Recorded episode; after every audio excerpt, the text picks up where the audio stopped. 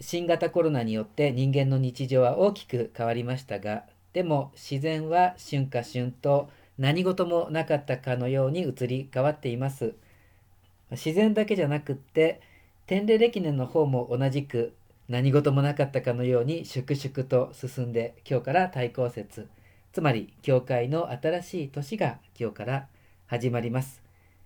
まあ、人間の事情なんかにお構いなく自然や季節は移り変わる。天霊歴年も移り変わる。ここに何か偉大な神聖なものを感じないでしょうか。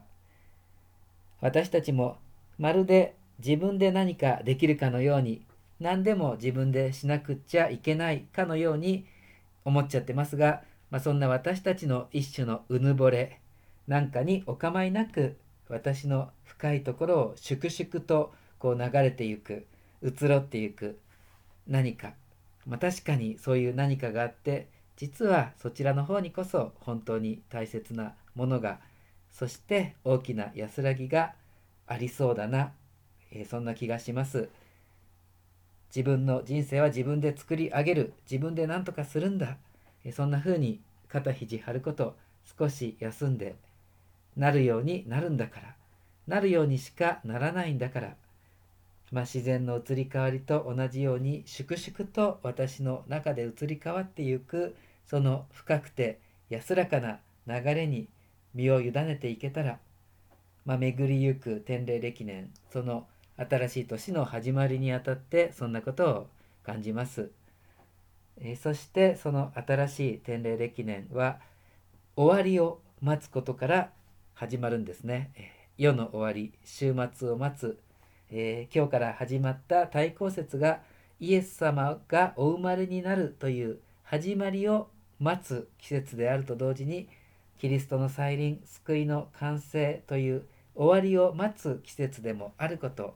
思い起こしましょう。まあ、ところで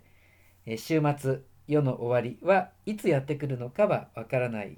でも私の人生の終わりおしまいですの時は必ずやってきます。えー、その時どんなふうに自分の人生振り返るでしょうか、まあ、全然思い通りにはならなかったでもとても幸せだった楽しい人生だったな、えー、そう思うのは高須院長だけではなくってきっと私たち誰もがそんな感じなんじゃないでしょうか。それは私たちの人生がどんな歩みだったとしてもそこにはいつも精霊が吹き抜けていた神様の御心が私に行われてきた。生きているのは私ではなくキリストが私を生きてきたんだ、まあ、きっとそのことが見える。そのおしまいです。が、えー、近づくほどに私たちも誰もだんだんキリストの心が分かってきて何というかリズムもテンポもキリストとバッチリ合ってきて、えー、残りの時間歩みきってキリストとの決定的な出会い救いの時に今私たちは向かっている、まあ、そんな私たちの命は祝福に満ちたものであること、まあ、そこを深い眼差しで見つめてまいりましょう。今年もクリスマスがやってきます。イエス様がお生まれになります。